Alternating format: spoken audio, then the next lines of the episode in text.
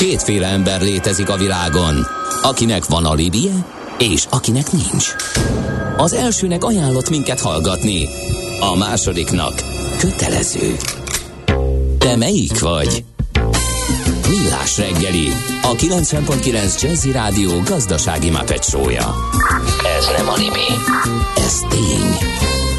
A műsor főtámogatója a Schiller Flotta Kft. Schiller Flotta and Rent a Car, a mobilitási megoldások szakértője, a Schiller Autó tagja. Autók szeretettel. Valamint a GFK Hungária, a cégek technológiai alapú szolgáltató partnere.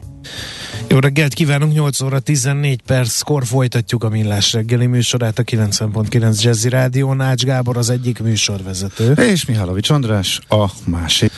0 30 20 10 9 0 9 SMS, WhatsApp és Viber számunk is. Ez néhány közlekedési információt azért megosztanánk a nagy érdeművel, mert sajnos van miről beszélni. Budapest legfrissebb közlekedési hírei, itt a 90.9 jazz Baleset történt a Vágány utcában a Robert Károly körút után, és a Fiumei úton is, a Népszínház utca után a Baros tér felé vezető oldalon, valamint a 20. kerületben, a Virág Benedek utcában, a Rózsás utcánál is. Ezen kívül a hallgatók írják, hogy a Szentendrei Nakvinkumnál befelé gajjaznak, a belső sáv lezárva, mikor máskor, ha nem reggel 8-kor a csúcsforgalom idején írja a Surf Doktor. Aztán ma M3-as a BVSC-től halára Robert Károly felé. Borzasztó. Tudtok valamit? Kérdezi a hallgató. Nem, nem tudunk, de majd hát, ha többi hallgató tud. Illetve a Karolina út már áll a város felé. Napos, fékcsikorgos zene nem nyert, írja a, a másik hallgató de dicsérik többen a zenét. Ez az végre szemben a nappal Mr. White, Örvendennek és Garrison is nagyon te, nagy tetszés nyilvánítások közepette van ez ügyben, úgyhogy ezek jöttek. No kérem, egy fontos témát fogunk boncolgatni, mit tett Magyarország a klímavédelemért, azaz, hogy halad a klíma és természetvédelmi akcióterv megvalósítása, akit erről faggatunk, Steiner Attila, az Innovációs és Technológiai Minisztérium körforgásos gazdaság fejlesztéséért, energia és klímapolitikáért felelős államtitkára. Jó reggelt kívánunk! Jó reggelt kívánok! No, hát most ugye az orosz-ukrán háború az elvette egy kicsit a figyelmet és a fókuszt a klímavédelemről, de ettől a klímaváltozás gyanítom nem fog megállni, sőt, ha azt vesszük, hogy nagyon magasak az olajárak, és nő a kitermelés, meg nő az igény, lehet, hogy még egy kicsit vissza is lépünk a klímavédelemért folytatott harcban, de érdemes ezt napirenden tartani, mi legalábbis így gondoljuk, úgyhogy ezért tárcsáztuk államtit főtitkár urat. Vegyük sorra akkor ugye ez a klímavédelmi akcióterv, ez, ez ha jól emlékszem, 8 pontot fogalmaz meg. Ezek közül mi és hogy teljesült? Igen, még a bevezetőjével kapcsolatban szerintem nagyon fontos kiemelni, hogy amikor energiaellátásról, illetve klímavédelemről beszélünk, akkor egy egy koordinátorrendszerben helyezkedünk el, amikor azt szeretnénk, hogy egy olyan energiastratégiánk legyen, hogy mindig szavatolt a, az energiaellátás egy tagállamban, így Magyarországon is. Ez az energiaellátás ez megfizethető, és mindez az energiaellátás ez pedig tiszta. És, és így kapcsolódnak össze a különböző területek, úgyhogy mindig is erre törekszik a kormányzat, hogy ezen stratégia mentén határozza meg a prioritásait, és ebbe illeszkedik bele ez a klíma és természetvédelmi akcióterv is. Hát egy kicsit hányattatott sorsú ez az akcióterv, ugyanis miniszterelnök úr még 2020 februárjában jelentette be a klíma, és természetvédelmi akciótervnek a nyolc pontját, viszont egy hónappal rá kitört a, a Covid, és ilyen szempontból akkor is elterelődött a, a figyelem erről a az akciótervről, de én nagy eredménynek tartom, hogy ennek ellenére sikerült nagyon szépen haladni az egyes pontok megvalósításában. Uh-huh. Alapvetően a, az akcióterv az nyolc nagyon konkrét intézkedést tartalmaz, úgyhogy ez, ez nem, nem ilyen nagyon hosszú 2050-ig ívelő stratégia, hanem olyan, olyan akciók, amiket már ma el lehet kezdeni. És három fő területe van ennek az akciótervnek. Egyrészt a, a hulladékokkal kapcsolatos intézkedések, a körforgásos gazdaságra történő átállás, ez az egyik ö, fő pillére. A második fő pillér az a, a megújuló energia termelésnek a, a nagyarányú elterjesztése, és a harmadik fő pillér pedig a, az elektromos közlekedés, az elektromobilitásnak a, a támogatás. Ezek én azt gondolom mind a három olyan nagyon fontos terület, amit, amit folyamatosan ö, figyelemmel kell kísérnünk, és konkrét, konkrét projektekkel kell tennünk a, az, azok megvalósítása uh-huh. érdekében. És ezt a munkát elkezdtük. No, hát akkor beszéljünk e- ezekről a, az eredményekről. Az, az azért biztos mindenkinek széles körben eljutott a hallgatók közül, hogy az egyszer használatos műanyagok forgalomba hozatalát, azt, azt július 1 még tavaly betiltotta a kormányzat. Talán ez kapott a legnagyobb figyelmet az igen, akcióterv igen, lépései közül. Ez egy nagyon fontos lépés volt, ugye ezek azok a műanyag termékek, amik, amik ugye műanyagból vannak, magyarul azért nem a legkörnyezet kímélő technológia uh, állítjuk elő, viszont nagyon rövid ideig használjuk, és azonnal uh, egy hulladéklerakóban végzik ezek a hulladékok, úgyhogy emiatt uh, a, a leg legszennyezőbb és legneuralgikusabb termékeket betiltottuk tavaly, a, ezen termékeknek a forgalomba hozatalát. Ugye alapvetően műanyag evőeszközök, műanyag tányérok, akkor ez a hab ételtartó doboz, aminek a forgalomba hozatalát megtiltottuk. Ez azt jelenti, hogy a a maguk a kereskedők már nem vásárolhatnak újabb ilyen készleteket, viszont a meglévő készleteiket még kipörgethetik. De ebből is ugye egyre inkább elfogynak ezek a készletek, sőt már nagyon sok helyen nagyon hirtelen elfogytak, és hát azt láttuk, hogy nagyon könnyen át is álltak más alternatív megoldásokra.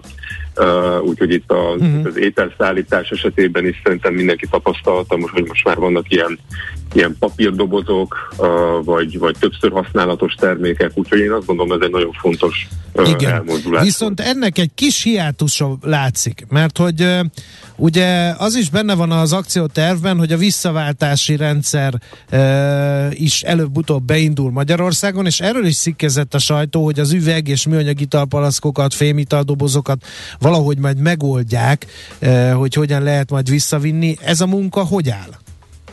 Ez 2023 eh, nyarára van tervezve, és, és ez egy nagyobb, uh, nagyobb reformnak lesz a része, az egész hulladékgazdálkodási, hulladékgyűjtési rendszer meg fog újulni Magyarországon, és az egész ország területére egységes standardek alapján kell majd szelektálni és válogatni a, a hulladékot és ugye ennek lesz a része a, a visszaváltási rendszer is, várhatóan automaták kerülnek majd kihelyezésre a, a szupermarketekhez, a boltokhoz, és ott lehet majd a, visszaváltani majd ezeket a betétdíjas termékeket.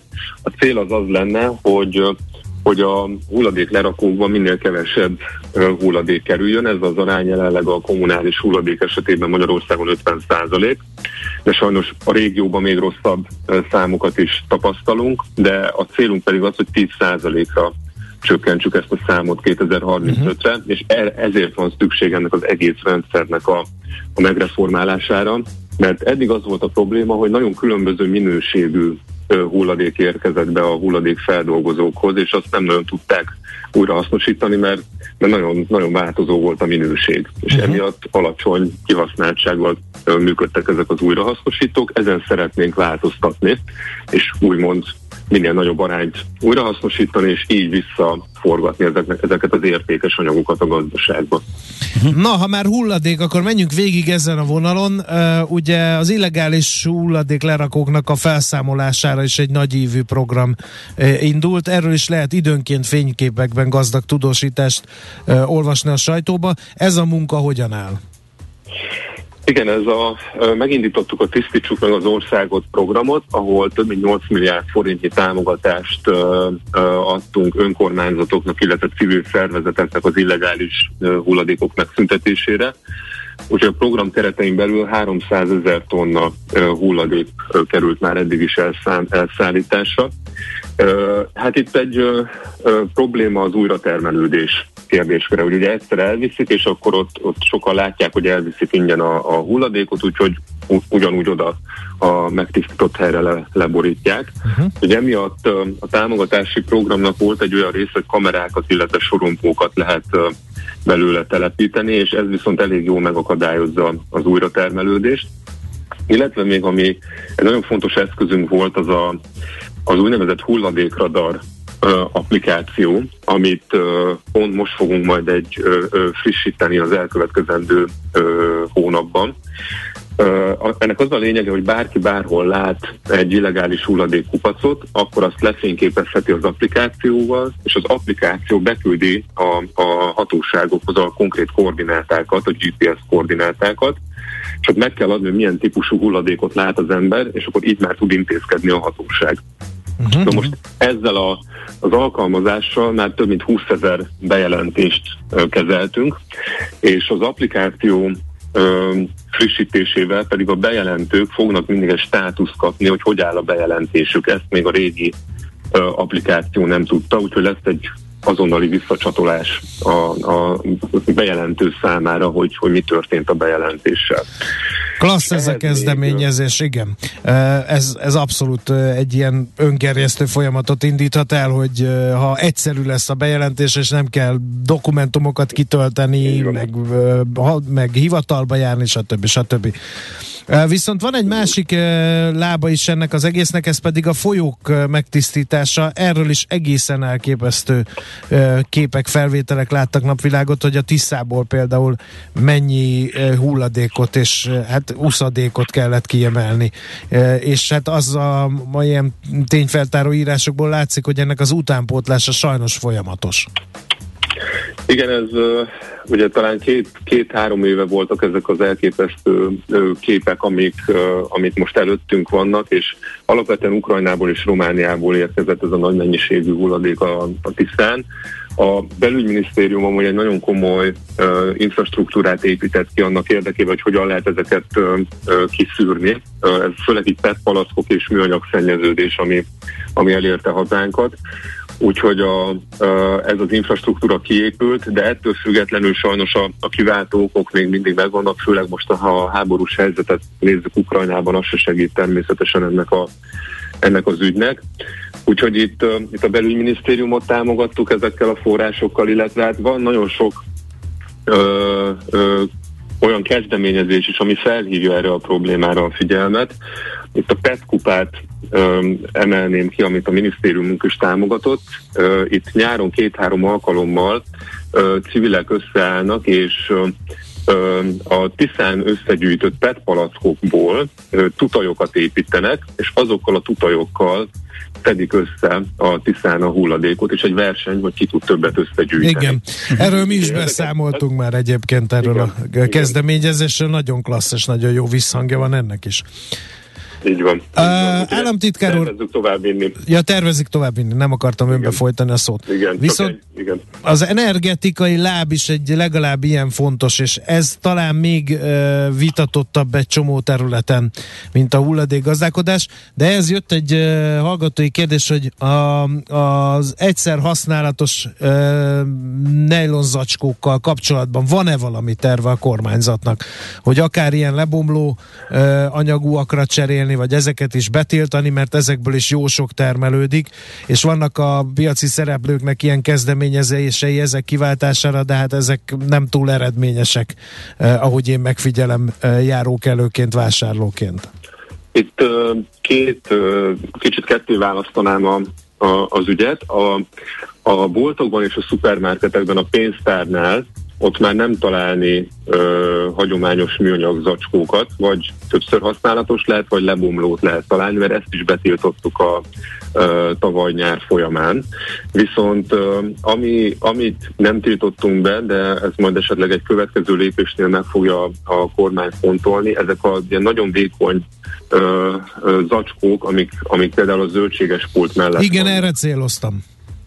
Ugye ezeknek a, a költségét, az úgynevezett termékdíját nagyon-nagyon jelentősen ö, megemeltük. Magyarul ez egy, font, ez egy jelentős költségtétel lett a, a boltok számára, úgyhogy ezzel is próbáljuk ösztönözni, hogy álljanak át ö, más típusú ö, termékekre. De igen, meg fogjuk fontolni, hogy még milyen további intézkedéseket ö, tehetünk, és, és ö, én nem zárnám ki, hogy ez a termékkör is ennek, ebben, ebben mm. majd benne lesz. Mielőtt, Na, akkor... mielőtt a igen, zöld, zöld energia termelésre áttevezünk, azt hadd kérdezzem meg, hogy van ez a akcióterv, amiről beszélünk, a klíma és természetvédelmi akcióterv, de ezzel párzamosan, illetve hogy hogyan viszonyul ez a magyar nemzeti energiastratégiához, amelyet meg talán egy kicsivel korábban fogadtak. Ez ennek a része, vagy, vagy ez, tehát mi a kettő között a, a kapcsolat? Elég sok dokumentum van, és elég sok szektorális stratégiánk van. Ugye a stratégiák azok egy átfogó, viszont koncepcionális dokumentumok, stratégiai időtávra szóló, 10-20 évre szóló dokumentumok, amik kijelölik az irányokat. Uh-huh. Viszont, hogy konkrétan mik a projektek, mik a rövid távú intézkedéseket, azokat akciótervekbe szoktuk ö, definiálni. Uh-huh. Úgyhogy igazából a a klíma és természetvédelmi akcióterv az a stratégián egy részének a lebontása konkrét uh, akciókra. Oké, okay, oké, okay, világos.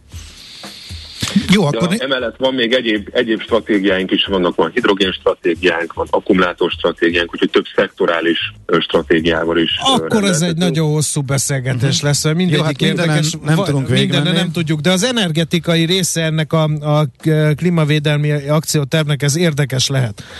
Annál is inkább, mert azt is láthatjuk, és a, a, aki jár kell az országban, hogy a, a napenergia elterjedésében egész jó helyen állunk. Nagyon sok háztetőn látni napelemet, lehet látni jártunkban, keltünkben naperőműveket, tehát ebben biztos nagyot léptünk előre. De mi a helyzet például a Mátrai erőművel, meg mi a helyzet a Paksi atomerőművel, a kettes blokkal, mert ugye itt az Unióban ment egy vita arról, hogy most az atomerőmű az megújuló, vagy nem megújuló, megújuló. A Mátrai erőmű kapcsán ugye politikai vita is támad, hogy kell nekünk szenes erőmű, meg miért úgy kell, ahogy ezt intézzük. Paks 2 meg kapott egy Gellert a mostani orosz-ukrán konfliktus kapcsán. Szóval itt most egy kicsit, mint hogyha ilyen zűrzavar támadt volna. A fő célkitűzésünk az egyrészt az, hogy a, az ország villamosenergia ellátás az biztosított legyen, és a a kitettségünk az minél kisebb legyen, magyarul minél több villamosenergiát itthon tudjunk megtermelni, mert akkor van kontrollunk a, a villamosenergia fölött, és ugye azt nem kell magyarázni, hogy a magyar ipar, a magyar háztartások természetesen nagy, nagyban építenek az állandó és megbízható villamosenergia ellátása. De emellett az a stratégiai célunk, hogy 2030-ra azt szeretnénk, hogy a magyar villamosenergia termelés 90%-a az teljesen széndiokszid kibocsátás mentesen termelődjön meg. Ehhez két dolog, vagyis hát három dolog kell. Az egyik, hogy a, a, a Paksi atomerőmű kapacitása az továbbra is üzemeljen, ugyanis az ország villamosenergia ellátásának 40-50% az a Paksi atomerőműből jön. Hát ez nem, erről nem tudunk lemondani, mert nincs, nincs igazából mellette helyettesítő technológia. Viszont emellett nagyon jól megférnek a megújulók, hogy azt tervezzük, hogy az 50%-ra még egy 40%-nyi megújuló rájön, és így el tudjuk majd érni ezt a 90%-os cél 2030-ra. Alapvetően a napenergiában van ö, nagy ö, lehetőség itthon a földrajzi adottságaink miatt, és ahogy önök is említették, nagyon szépen haladunk is a terveinknek megfelelően. Most már másfél paksnyi napelem van Magyarországon. Uh-huh. Egyrészt a háztartások is nagyon szépen fejlődtek, illetve vannak ezek a nap, nap erőművek, úgymond, amik nagyobb napelemparkok, és ezek is nagyon szépen fejlődnek Magyarországon, de a tervünk az az, hogy három paksnyi kapacitású napelem legyen 2030-ra, de nagyon jó haladunk ennek a megvalósításában. Egy pont ma jelentettük be a háztartási napelemes pályázatunk esetében, hogy mindenki, aki, aki jelentkezett és ö, érvényes benyújtott pályázata van, az meg fogja kapni a visszanemtérítendő támogatást a, a napelemek telepítésére. Én azt gondolom, ez is egy nagy lökést fog adni a, a továbbiakban a, a lakosság részére. Uh-huh. És akkor a harmadik pillér, az pedig a Mátra, amit önök is említettek, ott pedig hát igazából Magyarország legnagyobb klímavédelmi programjáról beszélünk a Mátra esetében, ugyanis a Mátra erőmű az ország széndiokszid kibocsátásának a 14%-áért felel. Viszont emellett nagyon fontos, hogy Észak-Kelet Magyarországon nincs igazából más nagy erőművünk. Úgyhogy ellátásbiztonsági szempontból a Mátrai erőmű nagyon-nagyon fontos, mert ha az kiesik, akkor, akkor ott, ott abban az országrészben nem nagyon van villamos energia. És emiatt az a tervünk, hogy 2025-ig üzemelni a Mátrai erőmű a jelenlegi formájában, 25 végéig, és közben átépítenénk a technológiát egy sokkal hatékonyabb gáztüzelési technológiává, ami azt jelenteni, hogy az emissziók azok háromnegyedével csökkennének és, és így tudnánk egy környezetbarátabb technológiára átállni a Mátra esetében. A, ebben az energia, az új energiarendszerben nem jelent sebezhető pontot az, hogy a földgáz Oroszországba jön, és a Paks 2-t is oroszok építenék, látva a nemzetközi szankciókat az éppen Ukrajnában háborúzó ország ellen? Én azt gondolom, hogy a, a régiónk adottságából ö, tekintettel alapvetően a, a régiónknak az nem érdekel, hogy az energiaellátás esetében ö, szankciók kerüljenek kivetésre, ugyanis most itt Magyarországnak nincs unikális helyzete, a, a régiónak egy jó, jó részénél a földgázellátás az Oroszországból jön. Természetesen mi is próbáltunk az elmúlt időszakban diversifikálni, új utakat nyitni, nagyon sok határkeresztező, új kapacitást építettünk, nagyon sok gázcsövet építettünk a szomszédos országok fele, hogyha van a régióban gáz, az eljut Magyarországra. Én azt gondolom, itt a volumeneket tekintve az, az, az egy teljesen más helyzet lenne, hogyha hogyha az, az orosz gázszállítások megállnának, és akkor egy nagyon helyzetbe kerülne maga az egész régiónk de természetesen emiatt van az, hogy párhuzamosan a megújuló energiákat fejlesztjük, és a, a, az atomerőműnek a stabil működése az is egy, egy záloga annak, hogy, uh-huh. Hogy, hogy Magyarország villamos energiállátással stabil legyen. Uh-huh. Egy fontos kérdés még, hogy a szélenergiára miért nem építünk? Elég sok szakértői véleményt hallunk arról, hogy nagyon jól kielégíti a napot, még sincs soha igazából szó, igazából meg is nehezíti a szabályozást, nem lehet szélerőműre alapozni a nap. Az igen, az Hát komoly fejlesztések vannak, de a szelet hanyagolja Magyarország szándékosan, mert a szabályozás ilyen. Ennek mi a hátter, ez miért van így? Hát alapvetően az van mögötte, hogy a, a ugye Kárpát-medence közepén vagyunk, ott a Győrmoson-Sopron megyei Győr környéki terület az, ami alapvetően szelesebb Magyarországon. Itt most nemzetközi összehasonlításból értem azt, hogy szelesebb. Mondjuk egy Skócia esetében teljesen más szélviszonyok vannak, mint Magyarországon. Mi úgy gondoljuk, hogy amikor a, elkezdjük az egész megújuló energia fejlesztést Magyarországon, akkor arra kell koncentrálnunk, ahol a legjobb adottságaink vannak, és ez, ez, a, ez a napenergia teljesen egyértelműen. Ugye már vannak Magyarországon szélparkok, de mi úgy látjuk, hogy ezeket a forrásokat, amiket most a megújuló energia termelésre szánunk, ezt hatékonyabban tudjuk a napenergia esetében alkalmazni, mert sokkal jobb a potenciál Magyarországon. Úgy regionálisan a szomszédos országokban jobb a szélpotenciál, mint Magyarországon, és mivel össze vannak kötve a piacaink, ezért mindenkinek érdemes arra fókuszálni, amiben jó, és Magyarország alapvetően a napenergiában jó. No, hát az elektromos lábát is, vagy energetikai lábát is végigbeszéltük a klímavédelmi akciótervnek. E, igazából ez talán kapcsolódik az elektromobilitás fejlesztése.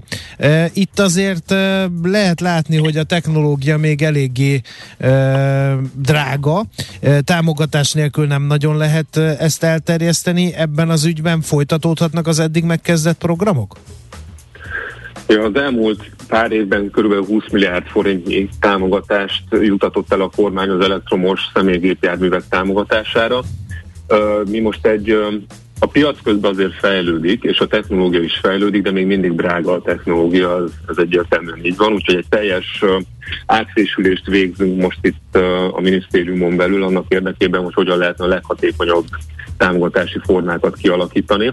Hogy ezzel kapcsolatosan még folynak a munkák, hogy, úgyhogy itt még nem szeretnék részleteket elárulni, viszont amit látunk, az a a, a tömegközlekedés és a közösségi közlekedés esetében a, az elektromos buszok ö, támogatása, abban nagyon hiszünk mi is, mert ennek van egy iparpolitikai lába is. Itt van Magyarországon egy jó pár gyártó, aki tud elektromos buszokat előállítani, és emiatt szeretnénk a kettőt összekapcsolni, úgyhogy tisztábbak lenni, környezetbarátabbak lenni, de közben a magyar ipart, a zöld ipart is fejleszteni.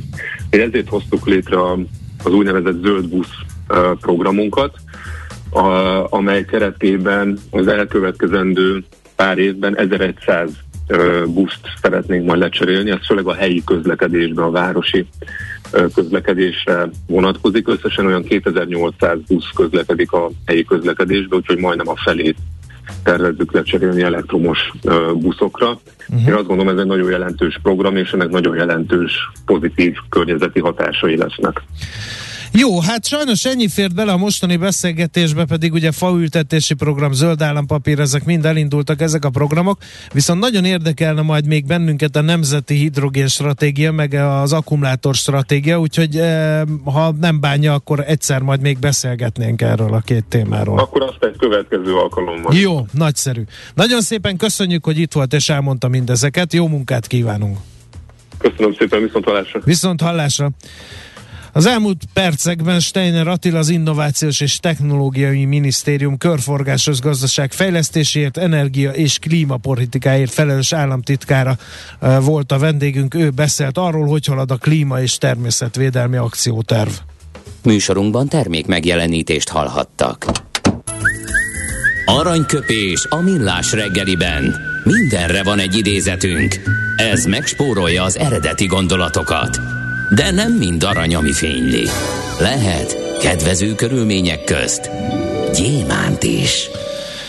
Hát ismét ünneplőbe öltöztettem a szívemet, az Ács Gábor meg a felsőtestét ebben a jó kis nőnapi pulcsikában, mert hogy március 8-a van, és minden elv és kartárs nőnek nagyon boldog ünnepet kívánunk a Nemzetközi Nőnap alkalmában. Nálunk mindig nőnap van, de ma különösen nőnap van, úgyhogy ezért gondoltuk azt, hogy az aranyköpés rovatunkat dupla nőnapi külön kiadással fogjuk színesíteni, mert hogy érezzék a hölgyek, lányok, asszonyok a törődését a millás reggeli férfi dolgozóinak. Úgyhogy úgy döntöttünk, hogy Szent Györgyi Albert magyar hangja Ács Gábor lesz, én pedig Johann Gottfried Sajme, német író és költő gondolatait teszem mi van, jó volt a kiejtésem véletlen? Nem, a döntöttünkön akadtam ja, föl, mert most értesültem. Még cserélhetünk, én most egy ér- demokrata vagyok. Én most értesültem a döntöttünkről, de hát akkor maradjunk. Szeretnél? Hát vállalom, na, akkor mondjuk, mondjuk maradjunk így, igen. Kezdte. Ó, de rosszat választottam. Hát, mert? Hát mert nézd már rá a két mondásra. Én vagyok a rossz zsaru ebben a történetben. Hát igen. Nem én mondtam, hanem Johann Gottfried Schäume, német író és költő, a földi paradicsom és pokol e szóval foglalható össze. Asszony.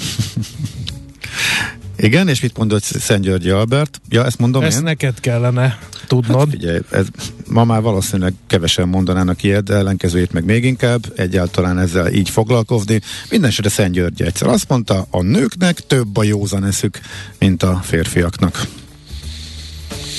Úgyhogy az aranyköpésen kívül Szerintem még egy igen. virágot kezemből kezetekbe képzeljetek, kedves lányok, asszonyok, hölgyek, csajok, stb. stb. És ne felejtsétek el, hogy mi nagy mindig gondolunk rátok, nem csak március 8-án, hanem például Valentin napon is. És egy idevágó zene számot is küld szerkesztő úr.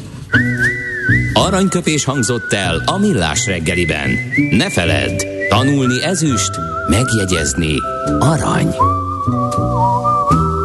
Innen oda, ezt ennyiért, onnan ide, azt annyiért, Aha. majd innen oda ezt, és vissza azt. Emennyiért, közben bemegyünk oda azokért, és átvisszük amoda. Amennyiért, mindezt logikusan, hatékonyan, érted? érted? Ha nem, segítünk. Észjáték, a millás reggeli logisztika rovata. Hát két gyors hír szerintem csak nem gyors röviden. Az elsőnél fölmerült a kérdés bennem, hogy ez most változott-e? A, direkt megnéztem mikor. Ez már a háború kirobbanása után volt, hogy a magyar külügyminiszter, külgazdaság és külügyminiszter közölte, hogy az oroszokkal a magyar-orosz vasúti vegyes vállalat létrehozása az jól halad, és meg kell csinálni ezt már tavasszal. Most Oleg Valentinovics Beli Belozrojrov vasút, o, na, az orosz vasút vezető, vezérigazgatójával fontos részleteket tisztáztak, hogy létrejöhessen e, ez a vasúti e, vegyes vállalat. Hát ez most pont, Félve pont, pont most, ez most így hogy? Félve e, kérdezem, hogy ez a vasúti vegyes vállalat az ukránoknak szánt uh, szállítmányokat, és most ezek összetételét Igen. nem részletezvén fogja szállítani? Hát figyelj, ez a március másodikai hír több kérdést vett föl, mint... Igen, mint amennyit megválaszol. az biztos, úgyhogy Úgyhogy ezt, igen, ezt csak nyitva hagyni tudjuk. Hogy ez most tényleg... Na, szóval formálódik egy orosz-magyar vasúti vegyes vállalat, ez volt a lényeg Ács Gábor mondandójának. Igen, ezt is lehet Viszont mondani. a hullámkartonipar, na, abba aztán van kakaó. Kérem szépen, előrejelzések szerint a következő években tovább növekedik a prosperáló hullámkartonipar. Úgyhogy ha valaki vállalkozási ötleten gondolkozik, az esetleg nyisson egy hullám papír kartongyártó üzemet. A gazdasági növekedés, az elkereskedelem, az ételházhoz szállítások térhódítása, az ipari technológia fejlődése, fenntarthatósági szemlélet, ez mind-mind abba az irányba hatnak, hogy jól prosperáljon a hullámkartonipar. Egyébként vegyesek az előrejelzések, vannak olyan szakértők, akik 2,4, mások 5,9 százalékos növekedési rátát jósolnak a hullámkartonnak, ami így globálisan 30 milliárd dollár plusz bevételre tehet szert 2027-ig. Egyébként már most is a legnépszerűbb csomagolóanyag, zöldségek, gyümölcsök, készételek, palackozott folyadékok és édességek kereskedelmében további növekedés, bővülés is várható. Az egyik ilyen tanácsadó és piackutató vállalat egyébként 193,8 milliárd amerikai dollárra becsülte a hullámkarton dobozok globális piacát, ez pedig még 30 milliárddal megfejelik 2027-ig, úgyhogy ez várható több okot is említenek, például fejlődik a gyártási technológia is, és hát egy csomó minden, amit már én felsoroltam, úgyhogy hullámkarton ez a jelszó, nem a béke. Tervezés, szervezés, irányítás, ellenőrzés. Kössük össze a pontokat. Észjáték. A millás reggeli logisztika rovata hangzott el.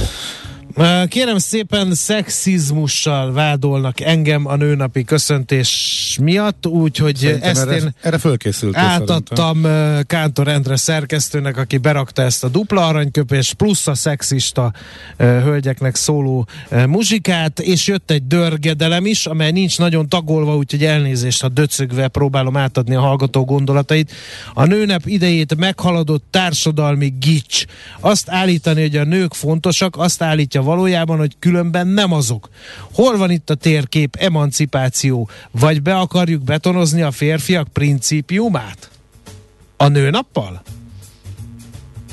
Ez olyan gondolatmenet, amelyet én nem tudok követni. Tehát, hogyha én azt mondom, hogy boldog nőnapot, akkor megköszöntjük a hölgyeket, meg megemlékezünk egyáltalán erről, azzal az én principiummal bebetonoztam. Ne, De most akkor kimegyek, túl. és visszaszedem a csokikat a szerkesztőség nő dolgozóitól, mert egyáltalán nem áll szándékomban, hogy néhány szelet csokoládéval bebetonozzam a principiumaimat. Szerintem akadjunk le erről a témáról, és ne gondolj. Ne akadjunk ne ez egy fontos túl. társadalmi kérdés. Rendkívül fontos, tisztában vagyok vele, de most talán leakadhatunk róla.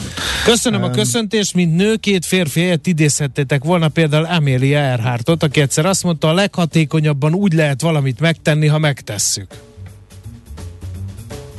Tessék, most akkor ezt is beidéztük. Tehát, hogy jobb lett volna egy nőtől egy bármit idézni, a, tehát nem a kimondottan a nemekkel kapcsolatos. Jó, persze, de tényleg ez Ebben ne csúszunk bele szerintem jobban. Igen, Inkább és harangozzuk be irányi azt, azt szeretném még egyébként majd megfogalmazni, hogy amikor a különböző kérdőíveken a neme kifejezésre mindenki azt írja be, hogy de igen.